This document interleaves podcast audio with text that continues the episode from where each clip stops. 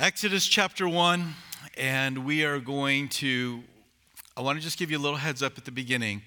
Um, today, we're going to spend a lot of time in the background introduction part of this study. Why? Because there's probably no Old Testament event, maybe other than creation, that is questioned as being legitimate and true more than the exodus of the children of, uh, of Israel out of Egypt. Just pretty much flatly denied by, by all scholars um, and even ridiculed, laughed upon, called fairy tale, and so forth. And yet, this is a pivotal moment in, in the nation of Israel. Um, this is where the Passover celebration is going to be established. Passover significant to us as Christians because this is the feast that Jesus fulfilled. And so, if all of this is just kind of fairy tale and just made up and you can't believe and you can't trust it, then what does it mean about their deliverance? What does it mean about our deliverance? What does it mean about anything you read in the Bible? And so, um, you know, maybe you were like me and um, unaware that there was such hostility towards this. When I was living as a missionary over in Australia, I decided I'd take some Bible college classes um, enrolled in about three, four, or five, I don't know—it could have been longer weeks into this. Um, I began to put two and two together. I'm like, wait a minute. This guy does not believe that there was a mighty exodus out of Egypt. And this is my the Old Testament scholar. And I said, I go, hang on a second. I said, so you're saying they they left in 1250 BC. We believe that the Bible, you're going to see 1446 is what the Bible teaches so clearly. And he, and he goes, Yes. And I said, So do you believe in a, the, the, a legitimate exodus? He goes, Well, I believe that people left um, Egypt. I said, Do you believe there was a mighty Red Sea parting? There was 10 plagues, and there were millions of people that um, left Egypt? And he was kind of just dodging it. I said, So you don't believe in the uh, historical exodus? To which he said nothing. And I thought, if anybody accused me of that, I would immediately stand up and defend my position. So um, at that point in time, I just felt like I had sat in his class for six, I can't remember how long it was, but it was a long, it was a year long class. And I'd been there about six, eight weeks. I said, forget it, I'm out. Because not so much that he had a different point of view, but because he was, he was deceiving us. And he wasn't telling us that if you push this domino and you write down that you believe 1250, now all of a sudden you don't believe in the, uh, the Red Sea, you don't believe in the 10 plagues, you maybe don't even believe that there were Israelites in Egypt at all. And, and this is a very popular um, belief today among liberal scholars, um, certainly among uh, secular scholars. I won't say all because all never usually fits very well, but in vast majority do not believe. They say there's no evidence for this, and I'm just I want to begin to lay out a little bit of information to you that shows there is there is plenty of information that we can look and say, hey, this seems to line up historically. But I want to be very careful that I do this in the right way. The Word of God does not need to be established by archaeology. Do you understand that? The Word of God is truth and it is inspired. And sometimes um, people will dig in the right place and find an uh, artifact that has been preserved. And when they read it and they find it, they'll say, oh, look, this um, aligns with what the Word of God already says. And so we believe that archaeology is um, helpful to the skeptic. It, it, can, it can encourage our faith, but the Word of God says what it says, and we believe it and we trust it. So, some of the information I'm going to give you today, not all of it, some of it, um, on the kings of Egypt and so forth. Um, this is a, a, a historical. It's a historical sketch based upon these data points we have. Um, those things could change if more information is discovered, but what won't change is what we read in Scripture of a mighty exodus and deliverance. So I want to give that little caveat because things do change. Now, tonight, um, we're going to do something a little bit different. From 6 to 8, we're going to be showing a video that um, I believe does a phenomenal job. It's not a repeat of what I'm going to share. I was very careful to not share um, the vast majority of what we're going to read tonight, but to give you a flavor of it. Um, and it just does an excellent job laying out the archaeology and the biblical chronology of the Exodus and overlaying those together. I hope you'll come, you'll be blessed. So, with that as an introduction, who wrote the book of Exodus? Well, Moses is the one that is that wrote the book of Exodus. He, um, of course, the Exodus we're going to find out happened in 1446 BC. It's there on that pamphlet of yours. It happened in 1446. They wandered in the wilderness for 40 years. So somewhere between 1446 and 1406, um, this was written, obviously, probably more towards the 06 because all the events that we're going to read about. So that would be a, uh, the, the who wrote and about the time that he wrote. But let me give you a general timeline. Jacob and his family came down to Egypt and joined Joseph, who had been sold into slavery into Egypt around 1876 BC. That is when he came. Remember, the, the higher the number in BC, the further back in time you go. The lower the number, the closer you get to um, us, right? Um, our day. So that just it's reverse order of uh, how we count today. Uh, Moses, and, and, actually, can you put up that slide um, of, the, of the, the map there? So in 1876, I think I gave it to you. Um, and then they actually ended up going up to where that arrow is. That's the land of Goshen. Remember, Joseph said, Hey, um, ask for this land. It's great land for the flocks. Let them know you're sheep herders. When they find out you're sheep herders, they're not going to want to have you living with them. And so this will be the land. It's actually um, the area that I believe you just write this down is better known today as Avaris, A V A R I S, Avaris. But this is where they, they came in 1876, land of Goshen, and there's lots of remains found in Avaris where they, um, they settled. Um, Moses is born in 1526 BC. So, just a few data points. It, will help as we go through. And of course, we'll, we'll get more into him next week in, in chapter 2, our, in our next study, uh, chapter 2. And then the Exodus takes place, as mentioned, in 1446 BC. They wandered the wilderness for 40 years. Moses dies, and Joshua leads them into the promised land around 1406 BC. So those are four important dates. Jacob, 1876, comes to Egypt. Moses, born in 1526, he lives 120 years. Exodus happens in 1446, led by Moses, and then he dies, and the children of Israel go into the promised land, led by Joshua in 14. 06. So, how do we arrive at the date of 1446 when the vast majority of liberal scholars and secular scholars would say, no, this is probably more around 1250 BC? That's, that's 200 years difference. Why do we say that it's 1446? And I am so glad you asked that because it's easy to figure out. Um, 1 Kings chapter 6, verse 1 tells us that Israel had existed in the land 480 years before, before Solomon's fourth year as king. And so, Solomon's fourth year as king, you can go study this on your own, but it was 19, or excuse me, 996 BC. So, if you add those 480 years, it gives you what? 1446 BC.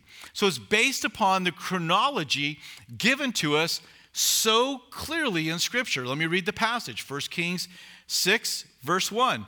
And it came to pass in the 480th year after the children of Israel had come out of the land of Egypt. In the fourth year of Solomon's reign over Israel, in the month of Ziv, which is the second month that he began to build the house of the Lord. So, I mean, it really nails down the time for us.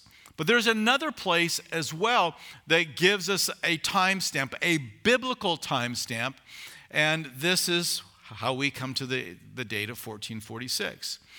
In Judges 11, uh, 16, I have 11, 16, I think it's supposed to be 11, 26 actually. Judges 11 26, I'll read the verse. It says, While Israel dwelt in Heshbon and its villages, in Aroer and its villages, and in all the cities along the banks of Arnon for 300 years, why did you not recover them within that time? So, probably that whole section of Judges chapter 11. Well, Judges 11 16 tells us that they had been in the land for 300 years at the time of Jephthah, who reigned at 1100 BC. Yeah, 300 to 1100, you get 1400, and they wandered the wilderness for how many years?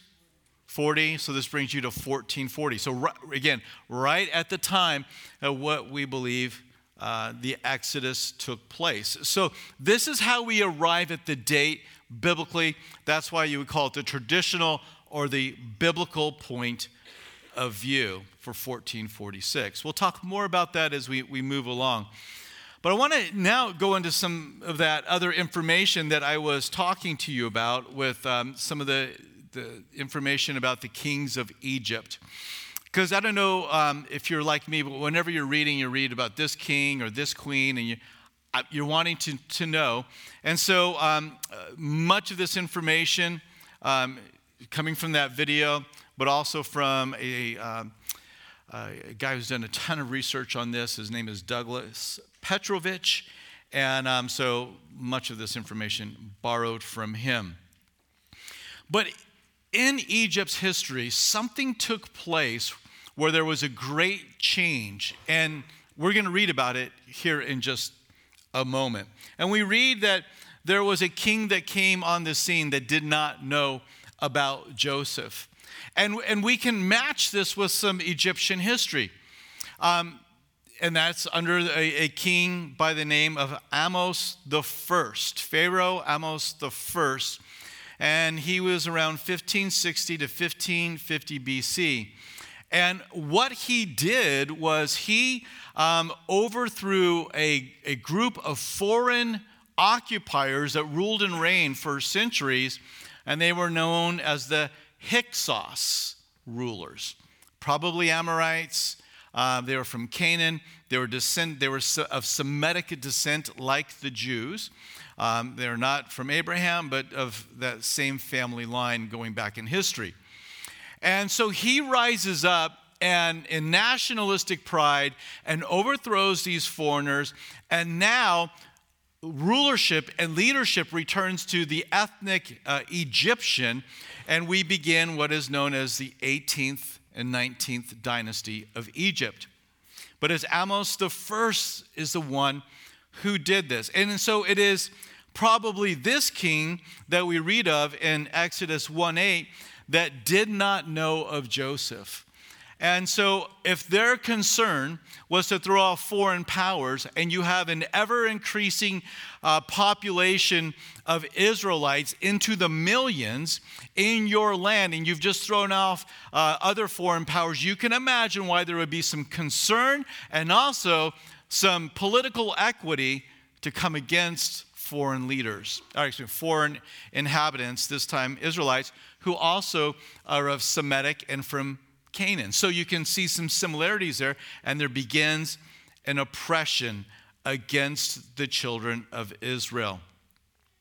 Um, Amenhotep I was uh, the king uh, that followed his father Ahmose I. And then one king that certainly is going to be of great interest to you is Thutmose I. And this would have been the king that was alive at the time of Moses' birth. This is the king that said, Throw your babies in the Nile. Thutmose the first. And he had a daughter by the name of Queen Hatshepsut. And she was from 1504 to 1483. There's an image of her. What is significant about her? It's widely believed that this was the adopted mother of Moses. So you can see the, the, the controversy that exists. You have a new movement. Um, it's a couple of generations into it now with uh, this queen, but a movement against the Israelites. And there's one floating in the Nile in the basket. His name is Moses, and she decides to bring him in, going and defying her father Thutmose the first order to throw the babies into the Nile. She draws them out. Miriam, Moses' bro- uh, sister, is there to say, if you need a nurse, I know a lady. And um, it ends up being Moses' mom, and she is able to care for and nurse. Um, so this, this quite possibly um, is, is the lady that was Moses' stepmom. Now, moving on to another king, Thutmose III um, from 1504 to 1450 took power while he was very young and actually would have probably been like a younger step brother, some family relation to Queen Hatshepsut. So she actually ruled for a while. That's why there's so many images of her. And so, um, but this Thutmose III, when he finally was old enough to take power, would have been the king that chased Moses out of the land of Egypt. And so, again, you can just you can follow. Now, why why is that significant? Why even bring that up? Because there's a there's reference to the fact that um, when um, while the entire time Moses was out in Midian for those 40 years, there was a king that was ruling. There's only two kings in the history of Egypt that lived for a long enough period of time that that could have been. And only one of them fits the chronology of a 1446 Exodus, and it's Thutmose or Moses the third, and those are some images of him. Then the other king that's really significant is Amenhotep II.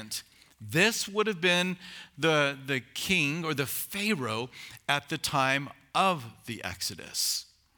And um, this guy, of course, was hard hearted. We know that, right? He was unwilling to let the children of Israel go. This would have been the king that um, had the 10 plagues come upon him. This would have been the kings whose army chased the Israelites down to the Red Sea, and his army was consumed in the waters as it, as it closed. Um, and so there's a couple of interesting things about this guy, though. Um, Amenhotep II, the king of the Egypt uh, excuse me, of, of the Exodus. Um, so we know that the Exodus happened in 1446. Um, Passover happens in the spring. I think it was April of 1446 that the Passover would have been um, that year. And so they, when they left, um, and then the army was defeated, uh, the Israel, the Egyptians had nobody to do their work. They had no slave. They lost their workforce.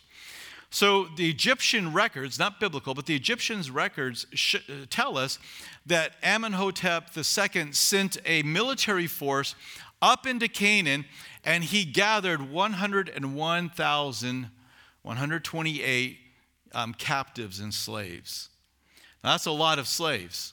And we, we can understand why, because he had just lost them. But when you compare this to his first com- campaign, where he got 2,200 slaves, you can see a big difference that there's, he wants far more. His father, Thutmose III, uh, he had some campaigns that brought back 5,900, 217, and 494. So the numbers are huge under Amenhotep II, and it would fit. It's not biblical certainty, but it just fits with what's going on and why there would want to be so many um, slaves being taken. The other thing that's really interesting is around this same time, um, the, not all of them, because I just showed you an image of her, but many of the images and the name of Queen Hatshepsut um, were defaced. And her image was, you know, chipped away. Her name was erased. Images were kind of washed clean, so you couldn't see her. Don't know why, but think for a second. If that is the adopted mother of Moses, and you are Amenhotep II, who has lost your firstborn son, and you've watched your army drown in the, in the, the Red Sea, and you've had the 10 plagues happen. How do you feel about the lady who kept Moses alive that just led the Exodus? You don't have good feelings about her. And so she's already dead, but Egyptian belief was that if you wanted to live in the afterlife, you had to have an image that would remain and your name needed to remain. This is why they went to great lengths to preserve themselves, their names, and their images. So if you go and your image was removed and your name was lost on this earth, then you would die a second death in the afterlife. Now, it's not biblical, but that's their belief system. And so for him to go and do this was like trying to kill her and put her to death. So, again, a lot of information. Um, you, th- these kings are not named in the Bible, but when you read their history and you know the biblical narrative, you can begin to overlay that and say, wait a minute, why the, the fuss that there's no information, there's no archaeology? And, and essentially, the reason is, and we'll get to it in just a moment, is because they date the Exodus at 1250, not 1446. And so all of the information I just gave you is, you know, around the 1446 date. But for them, that's far too early. And they'll say, no, that's just two centuries or three centuries too early based upon the information I just gave you, you know, and what, what king we're talking about. So it can't be that. Now, it fits perfectly, but it can't be because it's the wrong period of time. And we'll talk about why that is as we work our way through uh, chapter one. So there's the introduction. I, hopefully, if you've ever been exposed to this stuff before, you found this helpful. If not, we're going to refer to it many times as we go through um, in smaller little pieces. Hopefully, it'll start to stick in your, your mind and in your notes. But here's a quick outline for the book of Exodus. Chapters 1 through 18 deal with God delivering Israel out from underneath the oppression of the Egyptians. Chapters 19 through 34 will deal with God establishing the law, giving the law whereby Israel would worship Yahweh. Verses 35 through 40 gives us great detail about the tabernacle that they were to construct where they would worship the Lord while they were traveling. It was a temporary structure. So, with that, let's move to Exodus chapter 1. We begin looking at verses 1 through 7, and we see that the children of Israel increase despite the difficulty that they found themselves under. Now, these are the names of the children of Israel who came to Egypt, each man in his household with Jacob. Remember, it's 1876. Reuben, Simeon, Levi, Judah, Issachar, Zebulun, Benjamin, Benjamin, Dan, Naphtali, Gad, and Asher. All those who were descendants of Jacob were 70 persons, for Joseph was in Egypt already.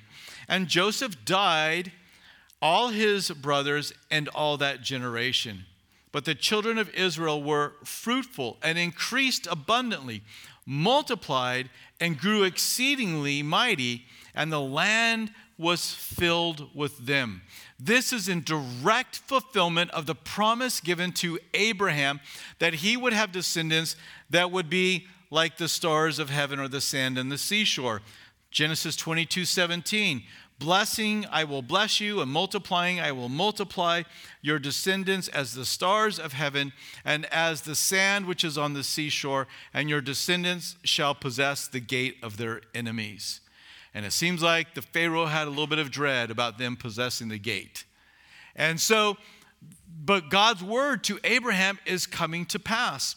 In Exodus chapter 12, verse 7, we're going to read that there was 600,000 men in Israel living in Egypt at this time, plus women, plus children. You have a massive amount of people. You have millions of people that are living in Egypt at this time, at a time when they're trying to regain uh, control of their country and drive out foreigners. And yet, there's this massive group of people that are also Semites, like the Hyksos that you ran out a couple of centuries earlier. And now, what do you do with them? Because they're increasing and they're growing in number. And as we're going to read in just a moment, they're growing in number under oppression and persecution.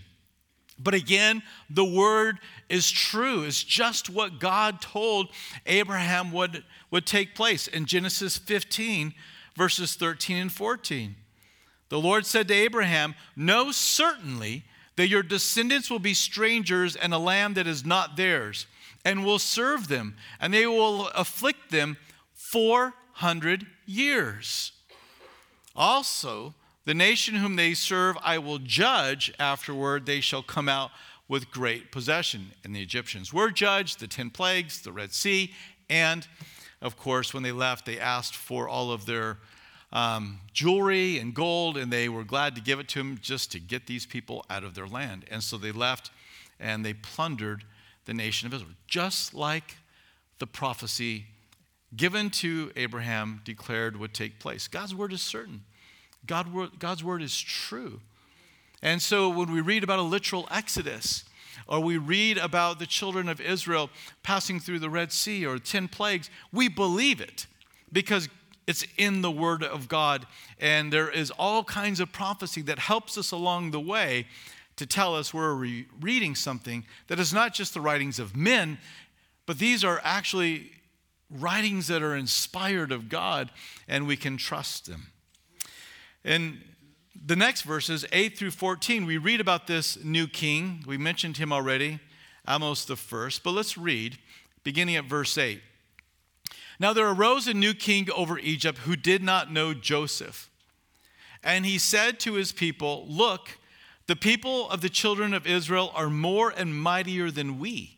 Come, let us deal shrewdly with them, lest they multiply. And it happened in the event of war that they also join our enemies and fight against us and go up out of the land. Or it could be translated, and cover the land, like oh, as in authority and power. So it can be translated either way. Verse 11 Therefore, they set taskmasters over them to afflict them with their burdens. And they built for Pharaoh cities, supply cities, Pithom and Ramesses. But the more they afflicted them, the more they multiplied and grew. And they were in dread of, Israel, of the children of Israel. So the Egyptians made the children of Israel serve with rigor. And they made their lives bitter with hard bondage in mortar, in brick, and in all manner of service in the field. All their service in which they made them serve was with rigor. So again, this king is Ahmose the first. He's the one that's throwing off these Hyksos rulers that are from uh, Canaan and is, is, is, is fighting against him. And Acts chapter 7, it makes reference to this same king, a different kind of king. So when we read that, we can actually find in the Egyptian history an event that corresponds with what we're talking about. But what I want you to see right there, and I mentioned this just a moment ago, that many believe that this happened in 1250, not 1446, like the Bible says. Why would they say that? And they appeal to verse 11, where we read that they built for Pharaoh supply cities of Pithom and Ramesses. Well, Ramesses, without question, this city was built in right around 1250. It's pretty well documented that it was built at this time. So the thought is, well, if it says that they built this city at 1250, they couldn't have been gone 200 years prior. They didn't return to Egypt to build it. So, what do we do with this? Well, interesting. If you turn back just a couple of pages into Genesis to chapter 47, verse 11, we're going to read when Jacob is coming down uh, to meet them, 1876 uh, BC, where they stop. And so this is 47, verse 11. And Joseph situated his father and his brothers and gave them a possession in the land of Egypt, in the best of the land, in the land of Ramesses, as Pharaoh had commanded. Ramesses is, um, yes, it is a particular, it is one of their uh, uh, kings, some of their kings use this name, but it's also a reference to their god Ra. So there's, there's that to deal with. But not only that, what we're reading here is that as this is being written and then later translated, and maybe um, the name of a city being updated for readers so that as they read it, they could uh, identify a particular location, that these names would be given. So it could be written at a later time using a modern name rather than the ancient name for the sake of the readers. And certainly, this is what's going on as we are in Genesis 47, verse 11. No reference to them building it, but it's referring to the land of Ramesses. So it happened already once in Scripture that um, centuries before Ramesses was ever built, that the author is referring to Ramesses um, uh, so that it might be a, a more contemporary name. Um, probably for the reader. So that is one, those are two explanations that just Ramesses is the name of their god Ra, but also they would update it. So this is what they hang their hat on, is this this this point. But you'll if you go through scripture, you will find that many times, and we do this even to this very day, we will give a modern name to an ancient city, even though uh, we may be referring to the time of the ancient city. So, um, you, as I've taught through the uh, you know, New Testament, and many times we're talking about Asia Minor, I may right after that say Turkey, because Turkey is the modern day name for Asia Minor. And so we'll, we'll make references like this. It doesn't mean I'm saying that you know they weren't in Asia Minor. I'm just giving you a name that helps you identify the geographical location. So the writers of Scripture would often do that type of updating of names to help people as they read. So that seems to be a very reasonable um, explanation. So Ahmose the first um, ruling fights off the Hyksos uh, uh, Semitic people, and yet is concerned about these other Semitic people, the Jews, the Israelites, still dwelling in there. And so he comes up with a way to try to destroy them and try to limit their numbers, but it doesn't work, does it? With everything that he seeks to do, their numbers increase. Why is this? Because God has given a prophecy. He has told Abraham, Your descendants are going to be down in bondage for 400 years, but they're going to grow, they're going to multiply. I'm going to take care of them. When they leave, they're going to plunder the people that have enslaved them. And so the Lord is priming them for this exodus and is increasing their numbers. But as this happens, they have more rigor, more uh, harm and hardship is placed upon them. Satan has always had people in politics and government happy to do his work against the kingdom of God and the people of God. And of course, when it comes to the children of Israel, there's a long history of this, isn't there? Trying to wipe them out. You know, we should give thanks for the freedom that we have in this country. And we should not just be glad to have it and preserve it, but we should seek to utilize it for a kingdom that's far greater than the one we're living in right now.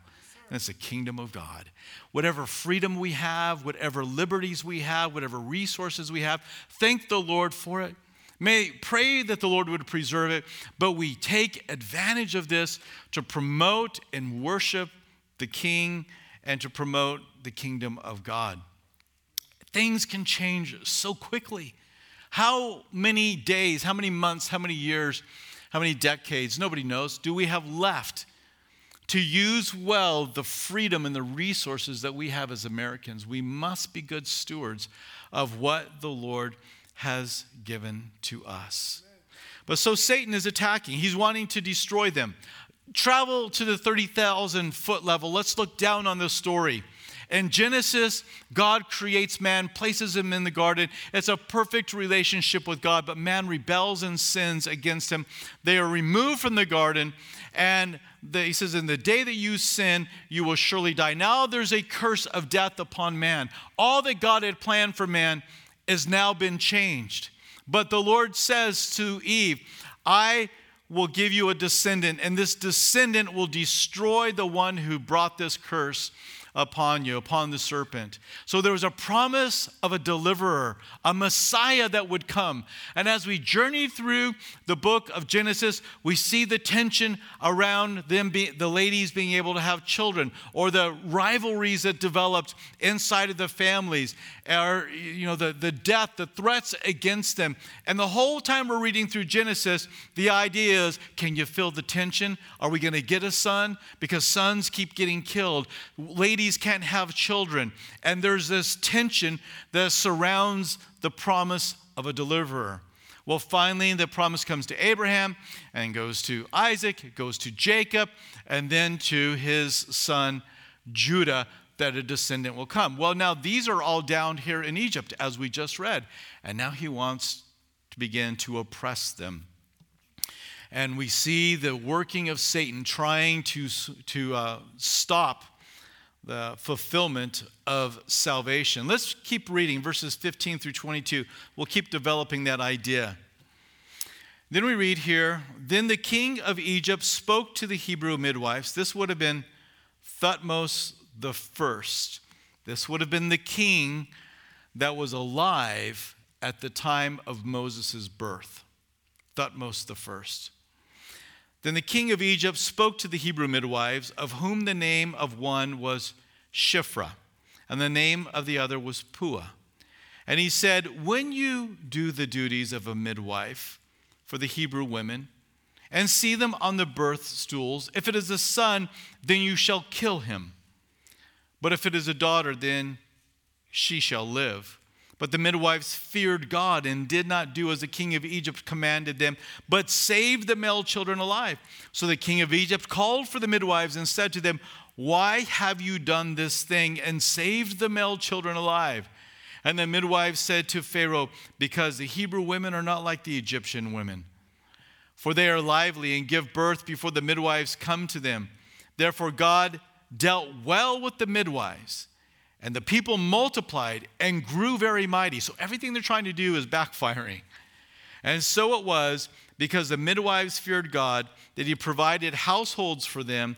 So Pharaoh commanded all this people, saying, Every son who is born you shall cast into the river, and every daughter you shall save alive. So again, we should feel the tension. Wait a minute. It's going to be a son that's going to be born who will be the Messiah who will bring deliverance. If all of the sons are going to be killed, what is the hope of there ever being a Messiah to come and reverse the curse that mankind is under? And that is the tension that should be felt as you read this. Again, Satan always trying to stop the coming of the Messiah. I mean, you can read in the book of Esther where he tries to wipe out all the people under the, the, the order of Haman, right? And, and yet God stops it. He raises up um, godly Queen Esther to stand in the gap for such a time as that and stop that genocide of the people of Israel. But even down to the birth of Jesus, when the king finds out that a child has been born, what does he decide to do? He issues a decree that all the, the young male children shall be put to death in the region around Bethlehem. There are many times, I think there's three times where they try to wipe out all the male children, and we just referred to two of them because Satan doesn't want to see the Messiah come. So we see him resisting it from Genesis all the way to the birth of Jesus. He crucifies him. He thinks maybe he's won, but of course, that is not winning. Jesus triumphed over his enemies in the crucifixion when he rose from the dead and liberated us all, and the fulfillment of Genesis takes place. Jesus ascends and goes to the Father. Now, what does Satan do at this time? He has spent the last 4,000 years trying to stop the coming of the Messiah and the deliverer. You know what he's done for the last 2,000 years? He is seeking to stop there be a people to whom the second coming of the Messiah will be significant. And who are those people? It's the nation of Israel. Jesus talked about it. We read about it recently. Read Mark 13, Matthew 24, Luke 21. That the Lord is coming back to rescue the nation of Israel in the second coming. Read the book of Revelation 6 through 19. Read Zechariah. Read Joel. Jesus is coming back to rescue the people of Israel. Now, what is his desire? That's why you, this is how you can understand the anti Semitic attacks, the genocide that has repeatedly, not just during World War II, come against the children of Israel. Because if there is no people of Israel, then why is there a need for a second coming to rescue? So, this same anti Semitic, satanic uh, plot and plan is still in place. But the Israelites will be preserved, and the Lord will return, and he will set up his kingdom and fulfill those prophecies to him, and we will rule and reign with him as followers of Jesus Christ. So, this is what we see going on this attempt to wipe them out. One of the other criticisms made against the idea that the children of Israel were um, had an Exodus is that they were never even there. Or if they were there, they were there in such small numbers, it's completely insignificant. But then, you know, they keep digging, something turns up, and one thing that turned up is something called the Brooklyn Papyrus. They didn't find it in Brooklyn. I don't know why it's called Brooklyn, actually, but it's the Brooklyn Papyrus. And in this, there's a list of uh, many slaves' names, and it's a list of what a husband was passing on to his wife.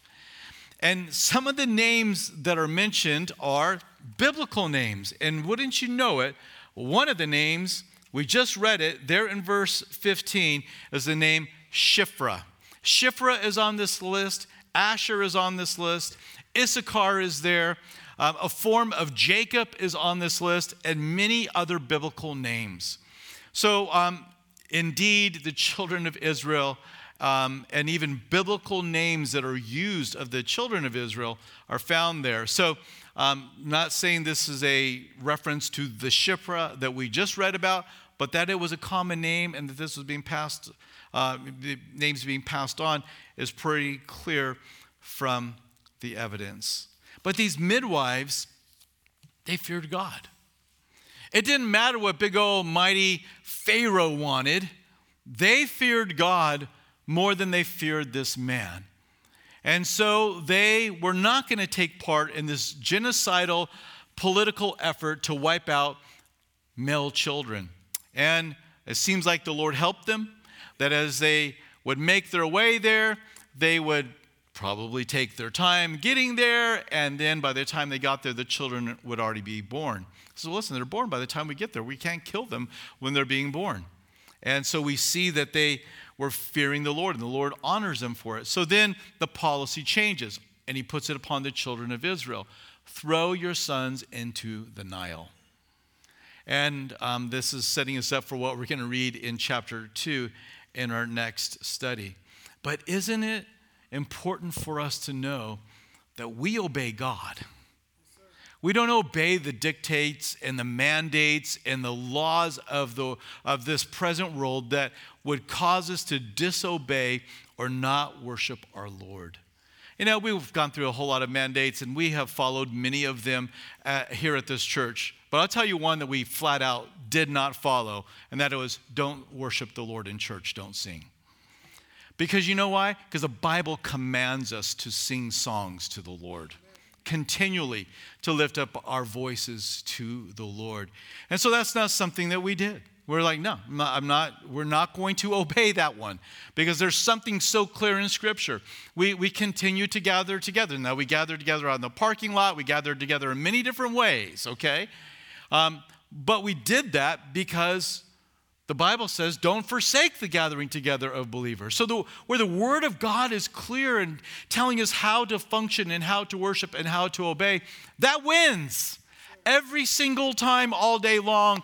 And whatever the consequences may be, will be the consequences. And if you think that I didn't often consider, will this be the Sunday that somebody barges into the church and arrests me, you would be wrong. I did think about that. I did have that in my mind. I didn't think it was going to happen, but I thought, how would I look in orange? You know, so, um, you know, uh, so uh, this was in my mind. Um, I, I really didn't think it was going to happen, but it was there. And, I, and, and so there are certain things that we decided I'm not gonna, we're not going to do this we're not going to do that. Like, okay, we don't have to do that, but these are the things that we must do. Here are the fundamental things that we must do as given by the Word of God. And so, whatever the government does in the future, forget COVID, let's just say it's something else. Whatever the government could potentially do in the future, if the government, you know, got really bad and began to oppose the Christian faith, listen, we need to be like the midwives. We need to be like Esther. We need to be like those that say, it doesn't matter what the world says. We have our marching orders from God that we should be a light and we should be a witness and we should love each other. We should love all people, that we should gather together, that we should study the word, that we should go into the world and be a light. And there are many other things, but the world telling us you can't be missionaries doesn't mean anything because we've been told to go. Well, we'll be a missionary only if we can go to countries where it's, it's free. No, God owns the world, and He said, go to the ends of the earth. So we'll go wherever the Lord leads us or calls us to. We're not going to be cavalier. We're not going to act like bad things, you know, never happen to faithful followers of Jesus. You know, we're reading of a grand deliverance, right? We're reading of one child that's preserved in the Nile. But if you think that other children didn't die in the Nile, if you think that people did not die under the oppression of you know Thutmose the first and these other kings, I think you're missing the point. Because what does the Lord say when Moses goes to him? He says, I have heard the of my people. The what? The cry of my people. Because they are experiencing hardship and difficulty. Now, the overall picture is they're growing, they're expanding, and they have this great deliverance. But there are households with names where they lost their children and they experience the difficulty. So it's not like we're uh, unaware of how hardship and difficulty can come. It really can. But listen, you can have confidence that God delivered the children of Israel. It is probably one of the most referred to events in Israel's history. This grand deliverance. And every year, they celebrate Passover to commemorate the Exodus. But we celebrate the Passover in the communion service we take. And it all goes back to this time when the Lord was delivering them. And we get, we're going to have a fun time studying through this deliverance. But it happened for them. Therefore, you can have confidence that God is going to see you through your circumstances. Now, sometimes God will deliver you out, like Moses got delivered out of the Nile. But sometimes God will deliver you through the circumstances. But God is God, and we are His children. And our job is to obey him and to follow him. We are to be like Shadrach, Meshach, and Abednego. It says, Oh, king, if you think we're going to bow simply because you threaten us, you don't know who we are. Our God is able to, to deliver us out of the fire. But if not, we're still not going to bow to your gold statue. We're not going to do it. God can deliver us, but if he doesn't, we're still not bowing. We can die.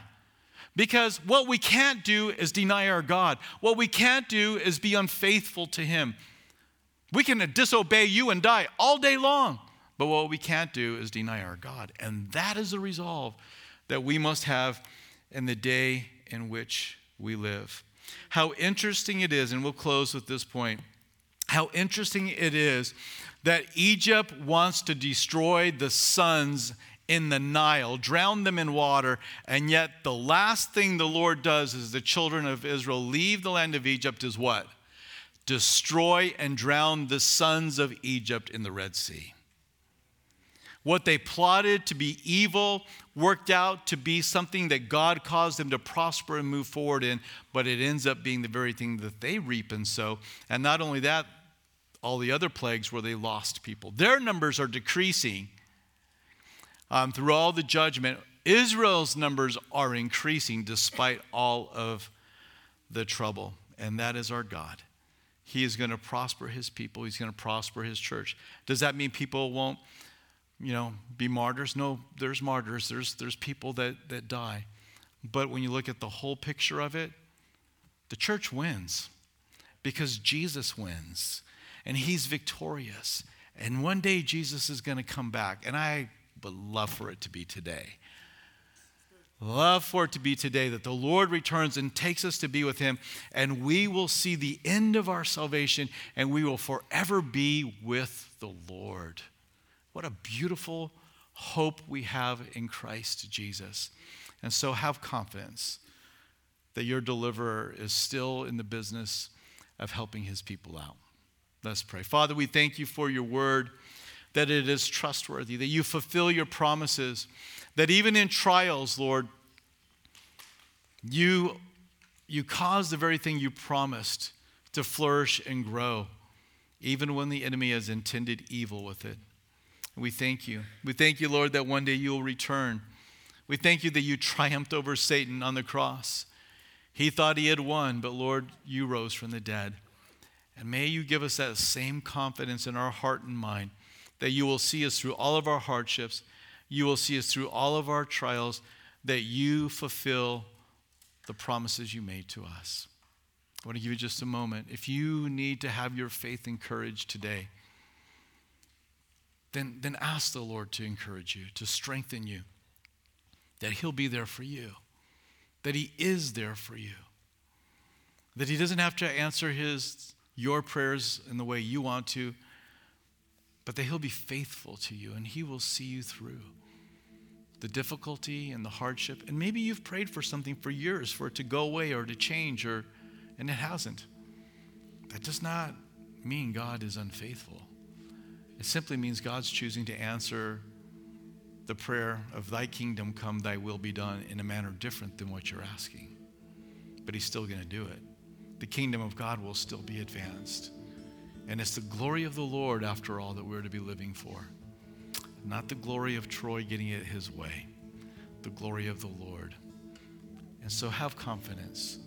The sins of other people can stand in the way of what God wants to do. But that does not make God unfaithful, that just makes them sinners. Don't forsake Jesus for the sin of other people. The Lord loves you.